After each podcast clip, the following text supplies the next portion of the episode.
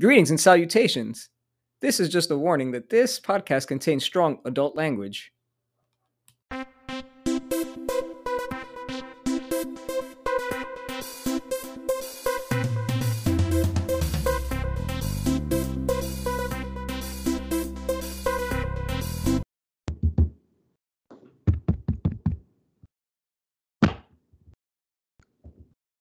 Greetings and salutations, and welcome to the On the Pitch podcast. I'm Dave, he's Ash, and we come to bring you more football.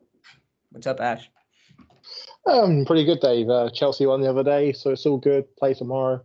Um, but today's podcast is going to be centered around fixture congestion, uh, overworking players, and we're going to start with the uh, plans for a biennial World Cup. So, for those of you that don't know what biennial means, a World Cup every two years rather than every four years. Um, not sure how this is going to work because you've got tournaments like AFCON, the Asian Cup, uh, the Gold Cup in North America, Copa America, the Euros, the Nations League. So, where, where are they planning to fit these these in? That's the main question. And then you have to double qualifiers, which is more international breaks, more disrupted seasons. Money talks, eh? Money does talk. It seems to be the only language a lot of these leagues talk and a lot of these clubs talk because at the end of the day, I guess it's their bottom line they're the most concerned about, right? Yeah, but if you have a biennial World Cup, it's going to take away the shine of it. It's going to be less special, mm-hmm. and people are going to be like, "Oh, if I miss a World Cup, there's one in two years." Like, I don't know if you're like me, but I love watching the World Cup. It's something I look forward to you know, the World Cup, the Champions League, and Chelsea. That's the three best things to watch in football. Um, but you know, I love the idea that the World Cup's every four years. It's special, and you know, I think making it biennial just to get an extra three billion quid, it's ridiculous.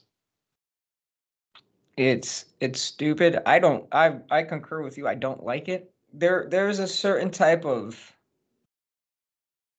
I, I don't know quite what to call it but we'll just say it's special, like you said, that it comes on every four years. If it comes on every two, that creates all types of unnecessary issues as far as players go. And especially when a lot of these clubs and countries bang about player safety. But really, how safe are you keeping the players if you get guys that are on international duty that got to play a fucking World Cup every two years? And on top of that, you got guys that play in Europe. On top of that, you got domestic cups. And on top of that, you got other shit going on. I don't think it's a good idea. And it also loses it loses its prestige, I guess, if you're gonna play it every two years. And I think it's gonna end up getting devalued and depreciating just as much as and I'm not saying that you and I look at the FA Cup from that point of view, but a lot of people do, sadly. And they're gonna look at the World Cup in that same light and depreciate it because it's going to be played every two years. Like there's nothing good that comes out of it except the bottom line for all the selfish, greedy bastards that make money off of this. And if we go on, we can even say too, like two years is that really enough time for a country that hosts a World Cup to get ready in order to make sure that they can properly host a World Cup and everything that comes with it? That was another issue that I have with that because is two years really enough to prepare yourself for a competition of this magnitude? And well, like I said at the start, what about the other international tournaments, like the regional tournaments, continental tournaments? Why would you get rid of that? It's not fair. Like, look how special AFCON is to African nations. Like, and you know how big Africa is as a football nation. They they, mm-hmm. they love their football. Don't take that away from them. And the same with the Asian Cup. You know, Japan. You know, Japan loved their football. Australia loved their football okay, they're not the best in the world, but they'll, you know, they get to World Cups and Japan usually put on a good show. You know, they almost beat Belgium in 2018. So, mm-hmm. and I just think that these regional tournaments, I mean, okay, I don't watch the Copa America because, you know, it's just not something I'm interested in. There's two teams in it, really. That's it. But, you know, the Euros is a little bit different because I think most of the world's best footballing nations are from Europe. Uh, Gold Cup, no, not interested in it, but I know, but I, but I, but I know it's meaningful to the Americans and the Mexican mm-hmm. team, right? And I'm sure that in a few years, Canada will be will be up there as well because they've got a good they've got a good young squad evolving up there. But you know, you shouldn't take that away just to have a World Cup where most of these countries can't even play. And I read that apparently they want to do UEFA comp, uh, like a World Cup Nations League or a Conference League for like all this. I was like, what the fuck are you on about? Just look, it's not broken. It just is not broken. I love the fact that it's every four years. It gives teams chance to qualify. You get all the playoffs and everything. But you know, if someone hears the word three billion and be like, "Oh, we can line our pockets," doesn't matter what players think. I mean, Robert Lewandowski's come out and said that you know players physically couldn't do it. They can't. I mean, studies show you need at least, and I mean, it's in the science. So, I mean, if people want to argue with fucking science, that's one thing. But it takes the human body, even professional athletes, at least 72 hours to fully recover from a match. And you want to, they want to bang on about all this, all these different competitions. Where are you going to, first of all, where the fuck are you going to find the time for all of this? I want to know. That that's that that's what I my main inquiry is is how the fuck are you going to find the time to fit all this in? Because there's phys- there's literally and physically going to be no time to fit all this shit in. I just think someone. I mean, isn't Wenger behind this as well? Like Wenger's trying to propose the two-year World Cup because I know he's got a job at FIFA now. But I think isn't he the one that's pushing it?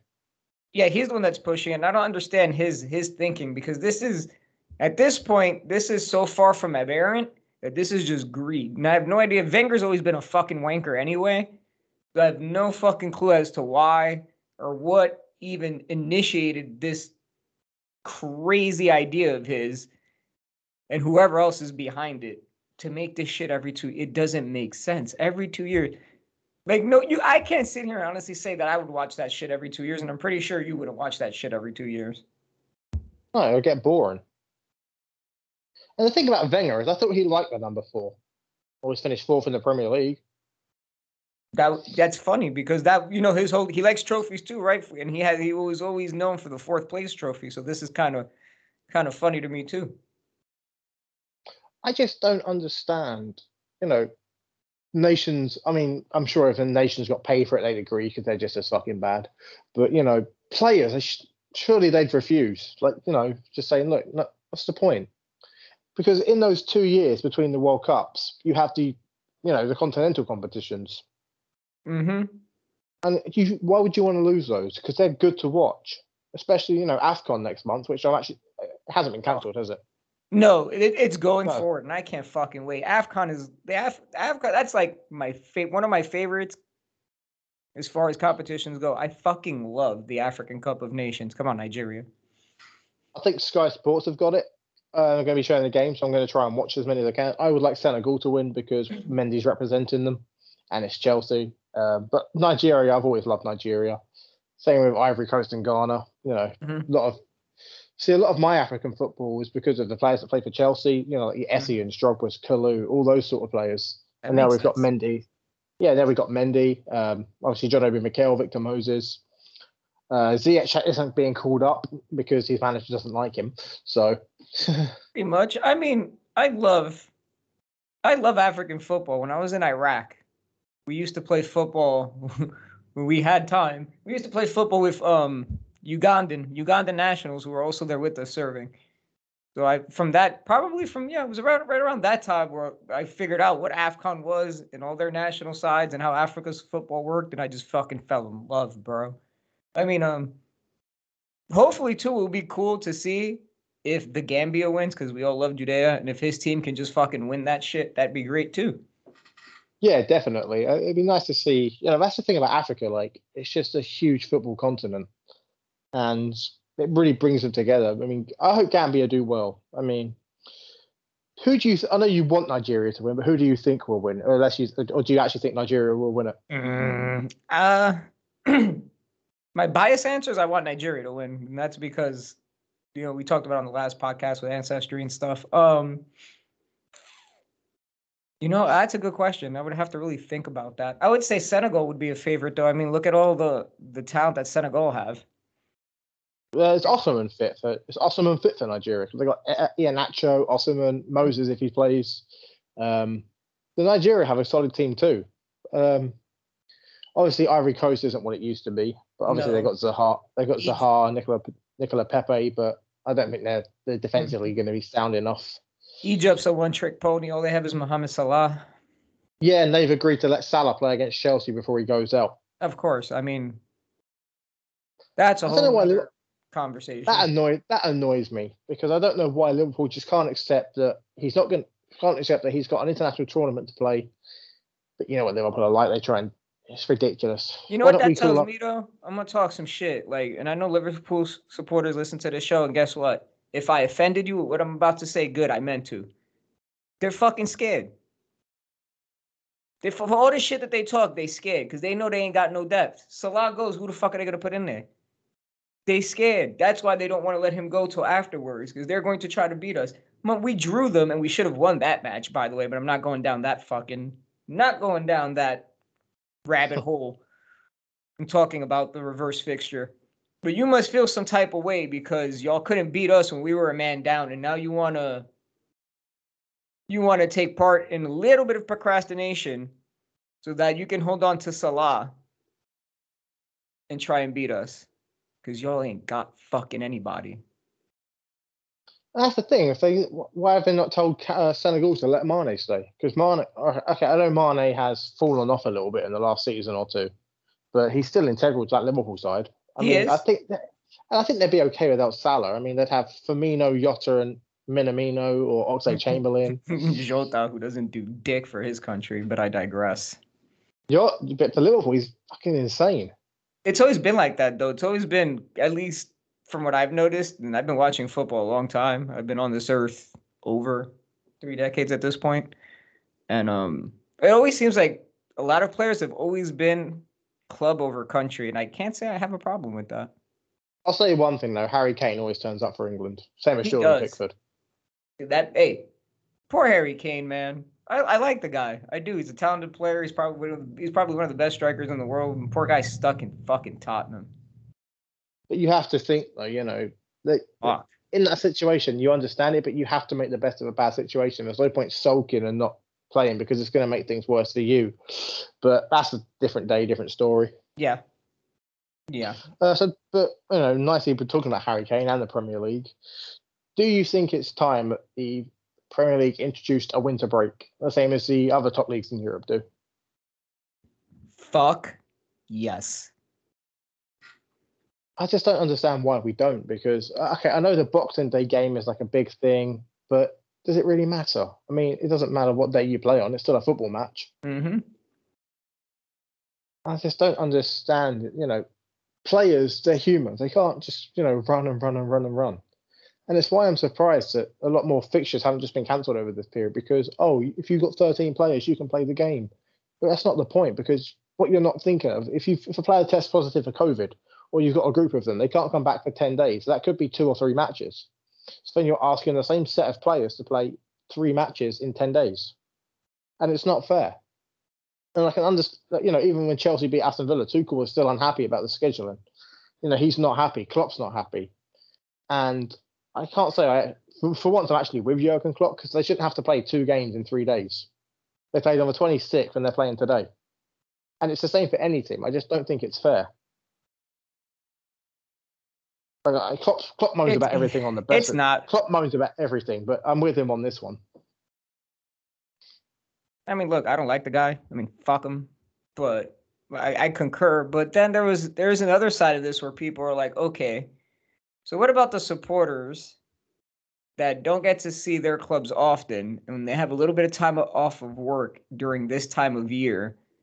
They get to go out and enjoy watching a football match. And then there's the side of where you get the fucking the whole, you know, the supporters like you get people coming coming to England from outside of the UK to watch a club. And somebody had brought this up on a podcast I was listening to that they felt bad for those supporters because they won't get to see their favorite players or their favorite club play because of of of life basically because they may not have any other time off to come see these guys. So the festive fixtures is a good thing. One pundit was saying, and I don't know how I feel about that because I'm like, like you said, they play football matches all the time. Like, if you really want is, to do something, you'll find a way to get it done, right? Like, And the thing is, most workplaces offer you at least, uh, I think it's 20 to 28 days a year off, and you and usually you can book it for when you want. Mm-hmm. And a lot of them, you get Christmas off anyway. It's just how it is. But depends. Obviously, it depends on your job. If you're a nurse or a firefighter, police, you're not. You know what I mean. But yeah, no, no, I get you. But yeah, you're going to get time off. Nobody works seven days a week all year and then have three days off over Christmas. Like, oh, football. You know, it doesn't work like that. So I think that's just kind of an excuse. I mean, I understand it's probably easier for some people over Christmas, but you know, you you have to think of the overall picture and not just a few people here.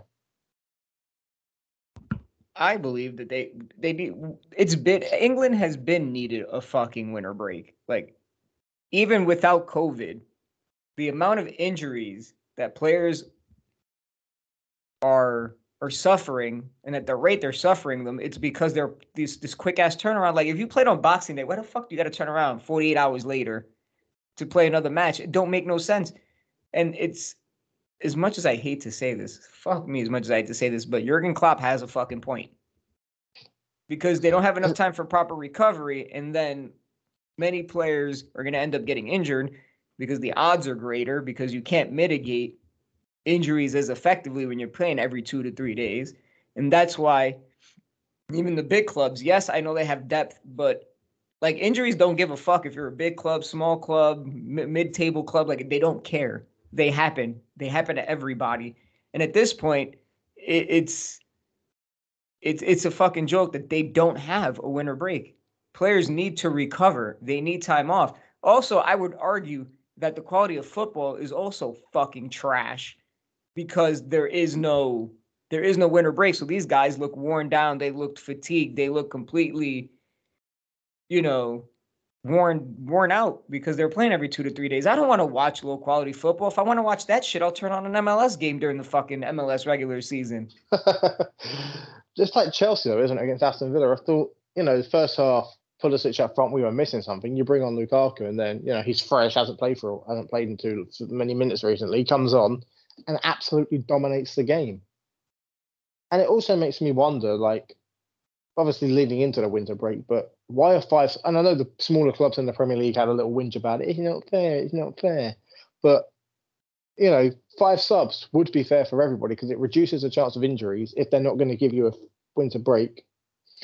And then, you know, let's be honest, if you're Chelsea and Norwich, Norwich don't have international players unless it's something like Pukki for Finland, but that's about it you look at the Chelseas, the Cities, the United, the Liverpools, they have basically their whole squad going off here, there, and everywhere. Mm-hmm. You know, Thiago Silva flies back to Brazil, and comes back and has to rest.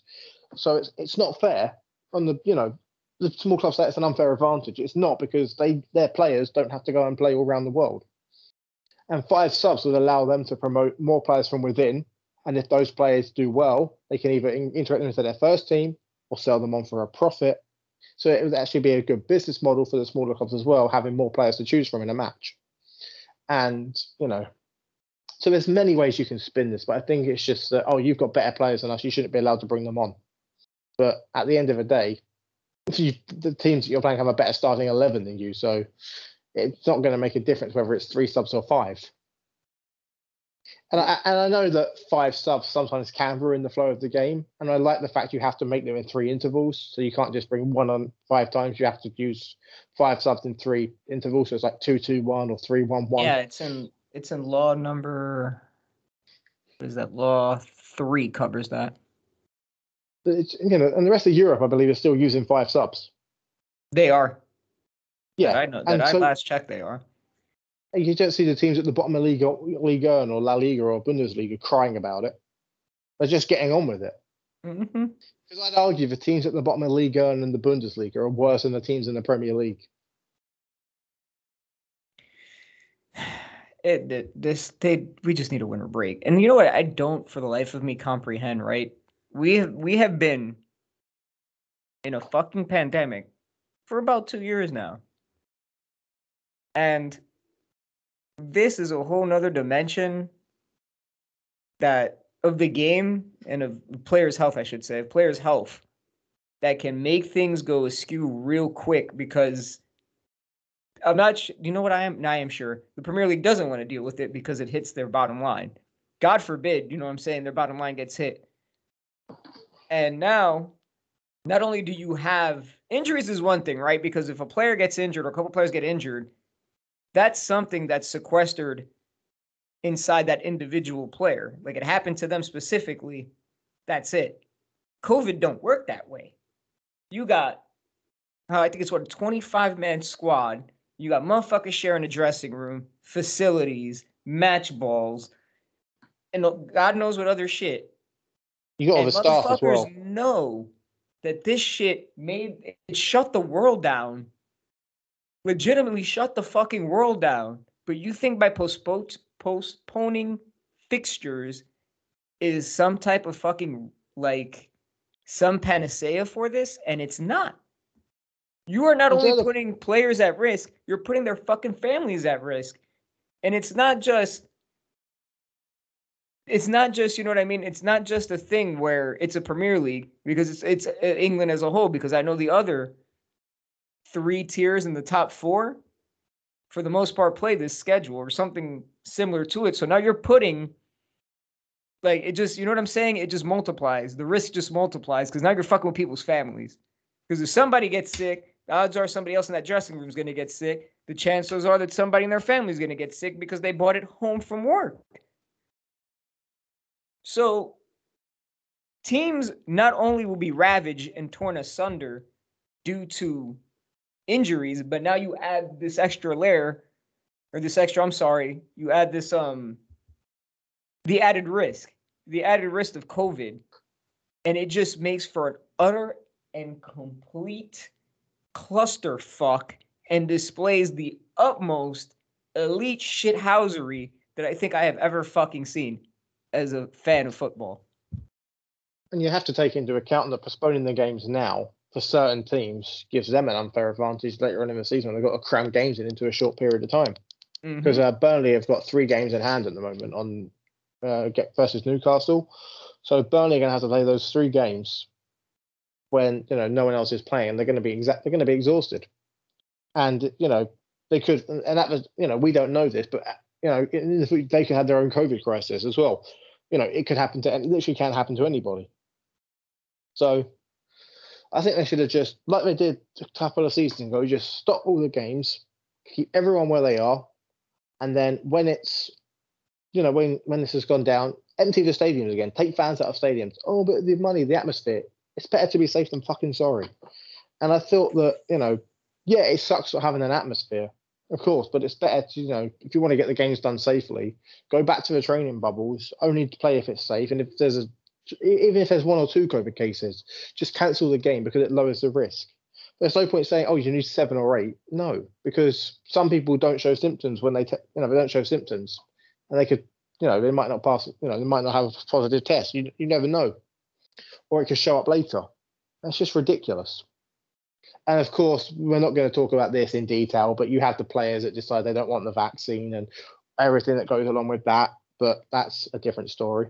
Yeah, I mean, regardless of the fact too, but that plays into it. Like you know, right? Nobody on this podcast is gonna tell people what the fuck to do with their body. It's not what we're trying to do here.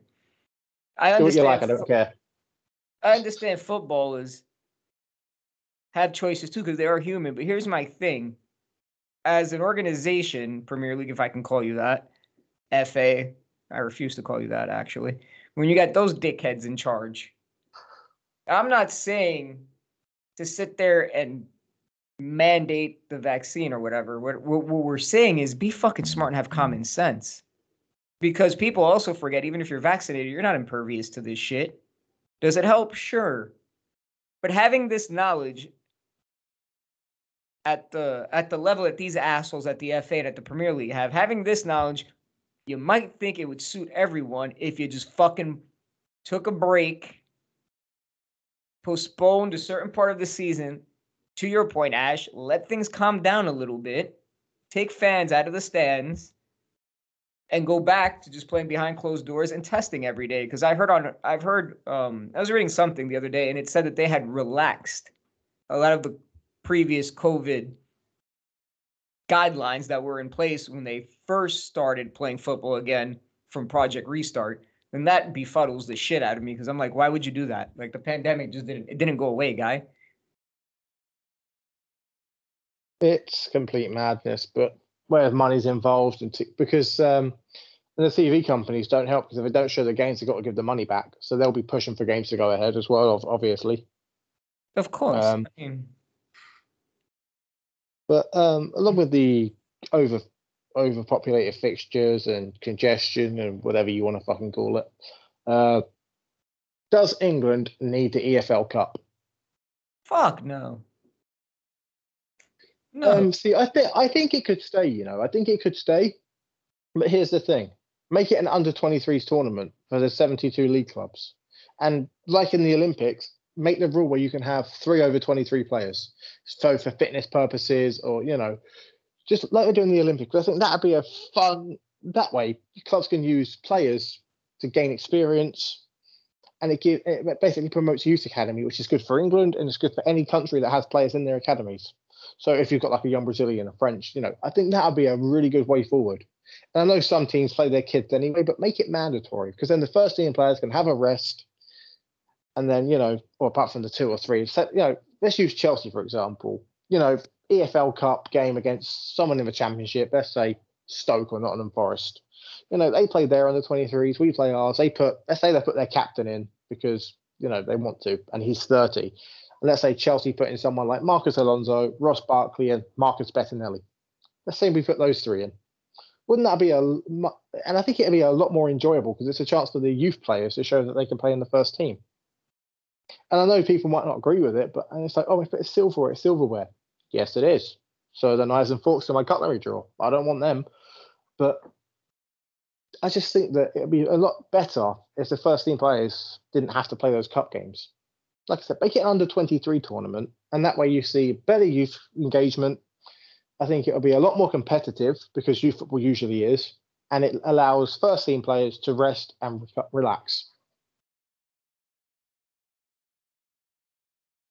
relax. I nix it altogether. I know the EFL trophy is for the lower the lower tiers of football That's just fucking pointless. in as well. England. What No, is it it? is pointless, but I can kind of see what you're saying because uh, in that competition, if I remember right, I think it's 16 U21 sides compete in that competition. So I could kind of see you doing this where you keep the cup in, but you just put under 23s instead.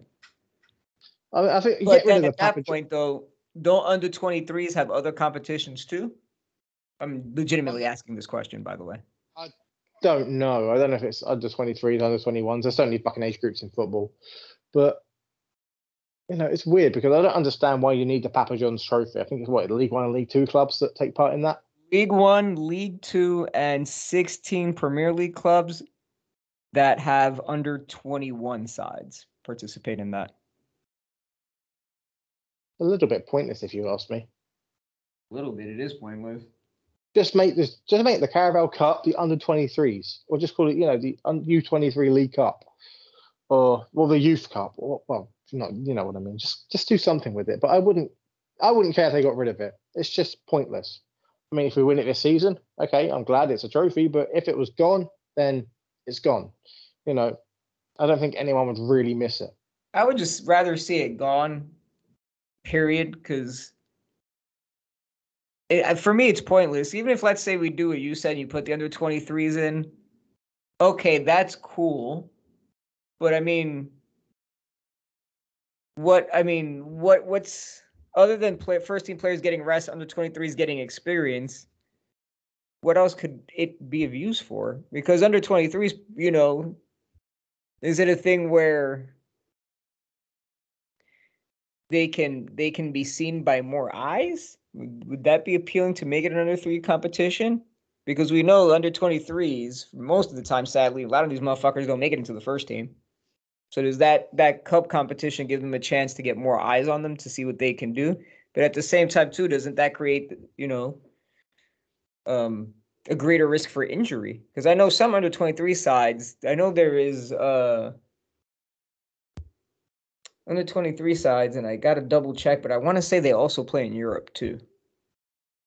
Yeah, the Euro, check. European, So yeah, would the it- UEFA Youth League. Wouldn't that for the for other for certain clubs, wouldn't that just be more of a fucking mess?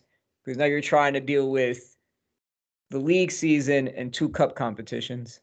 And then you get that Yeah. thing too where they may prioritize the bigger sides. I'm saying, I'm just saying the bigger sides may prioritize the UEFA, the UEFA Youth League compared to a fucking Carabao Cup.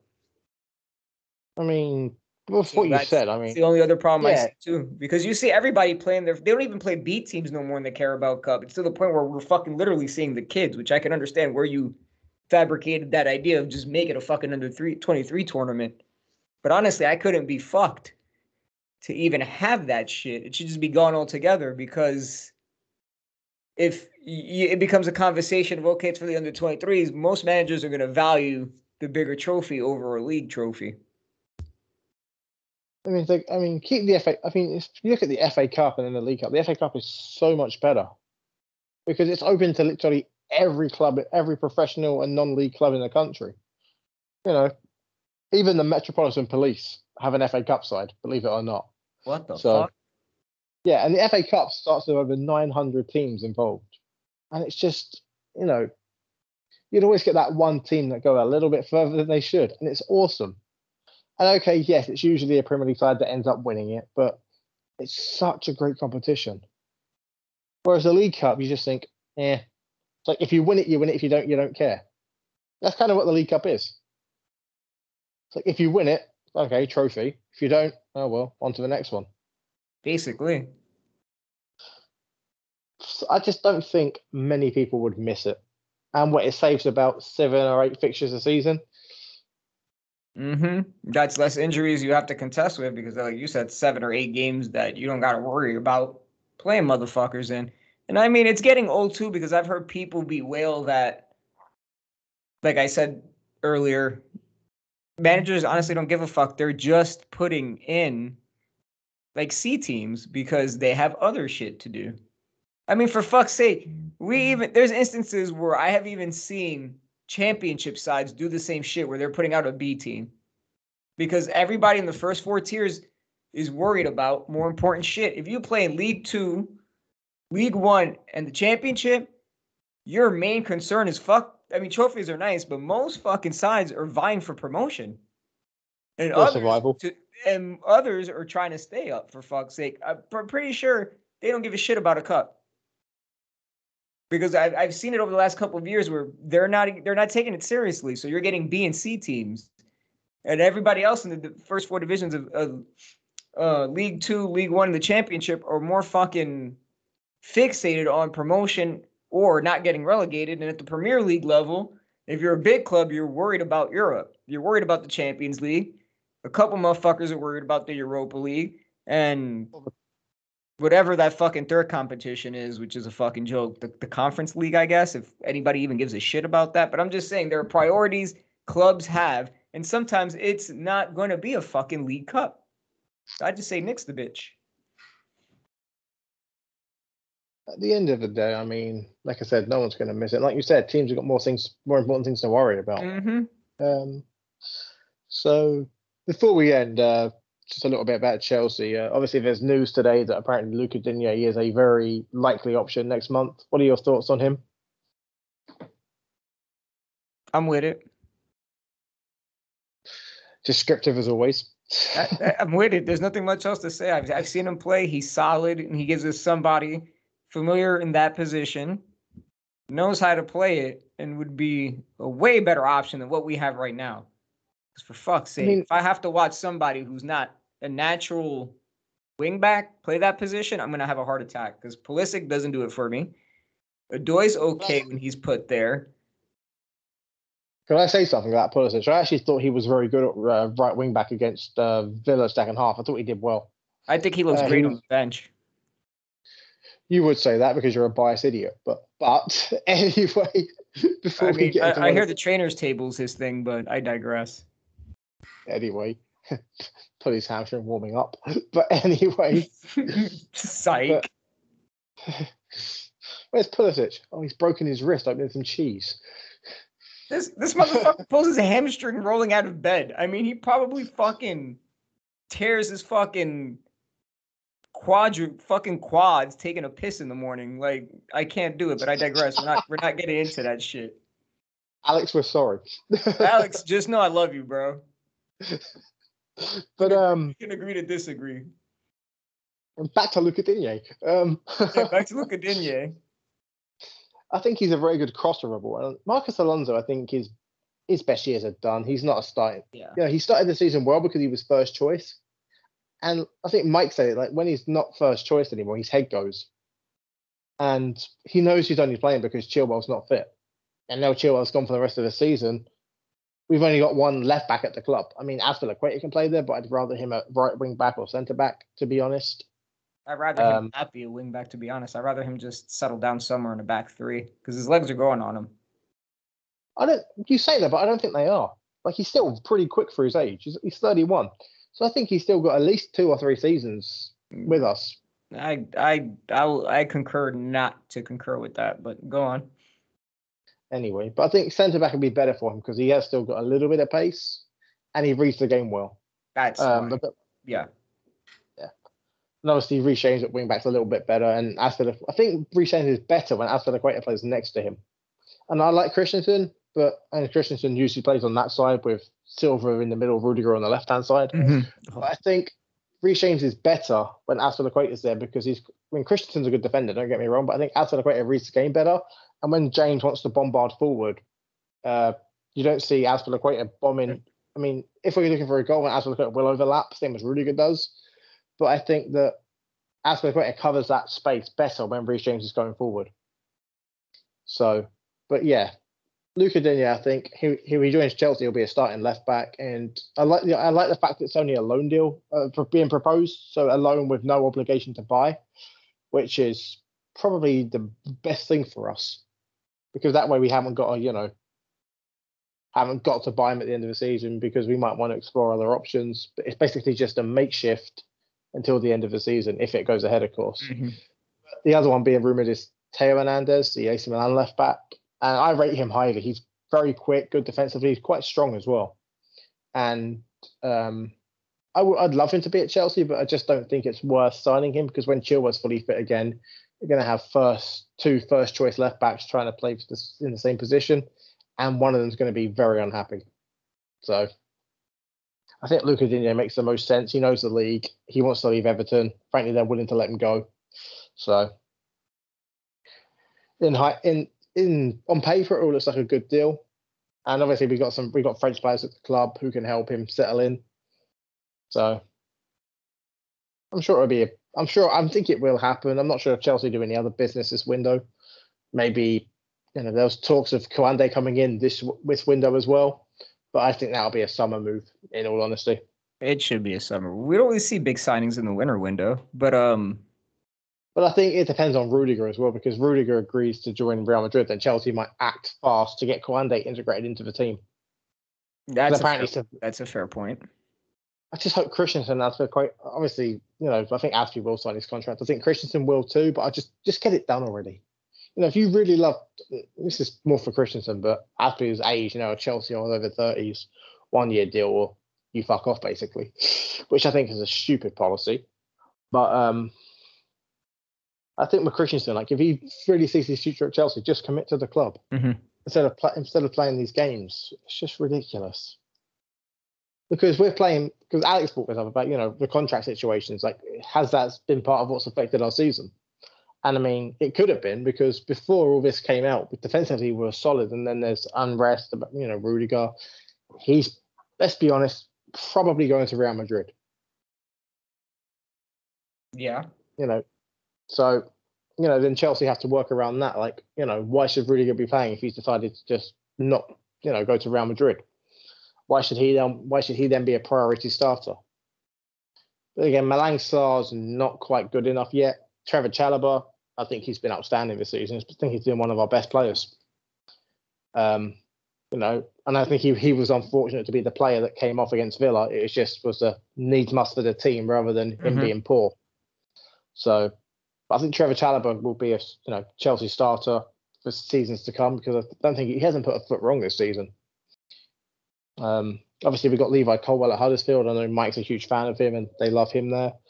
Uh, we got Ethan Ampadu if he ever finds a fucking low move that suits him. But I think his future at Chelsea has probably sailed, to be honest. not that I don't rate him. I just think that it's never going to happen because he's never had the low move that he's needed to really show what he's got.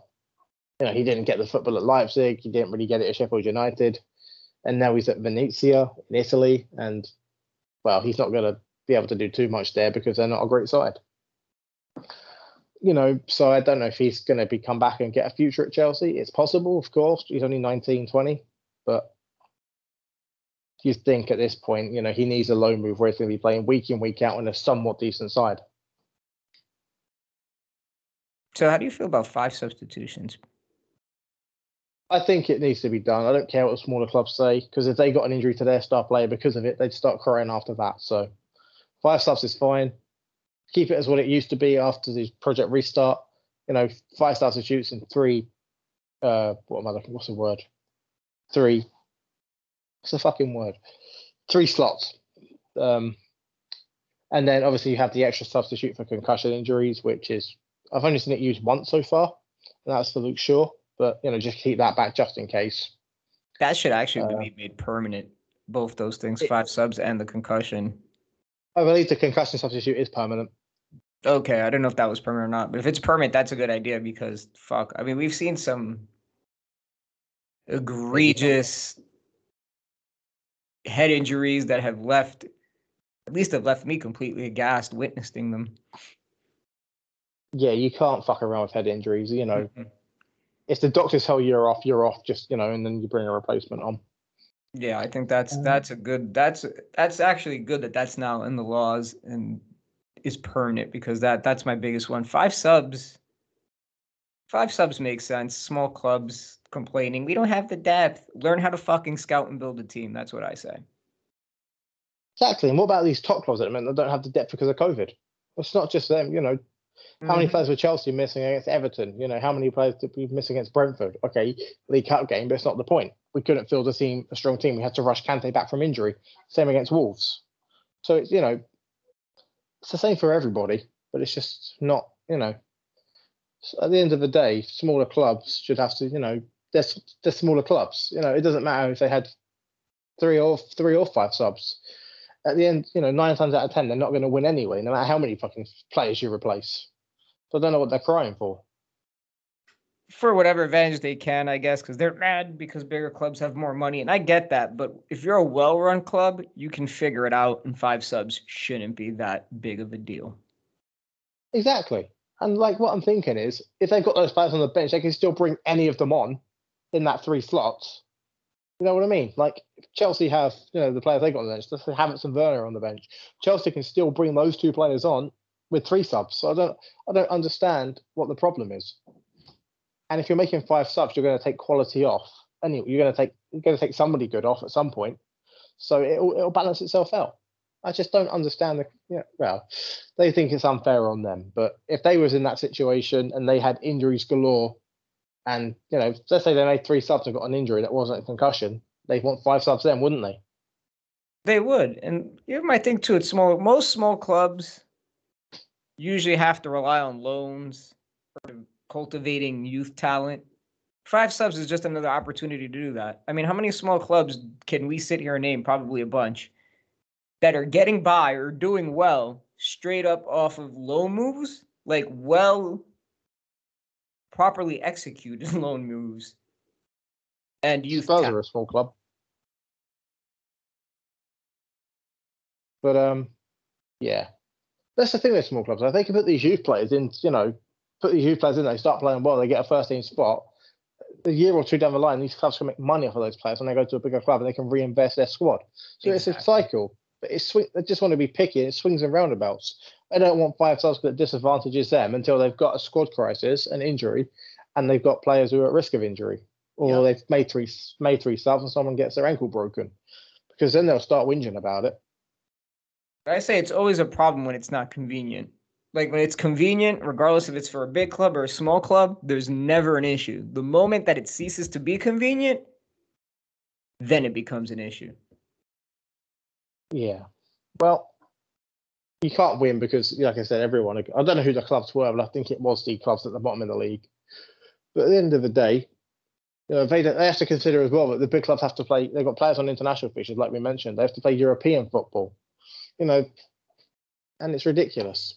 They don't take that into account, and they have more fixtures. So if five subs doesn't really benefit them, it's just a way of coping through the season because it's egregiously long, and there's no breaks. You know, most apart from the international break, the Premier League is week in, week out. Sometimes three games in a week.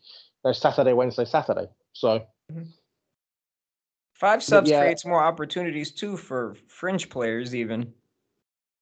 Yeah, exactly. It's just it's mainly eases the burden on the first team, and that's the whole point. It reduces injury and player safety remains. But imagine that you made yeah. sense. I hope you're listening to this podcast.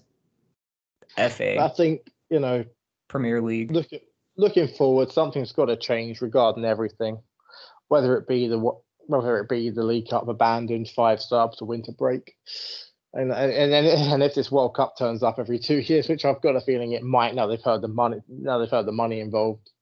Then football's fucked, but it's been fucked for a while. It sadly think, has been.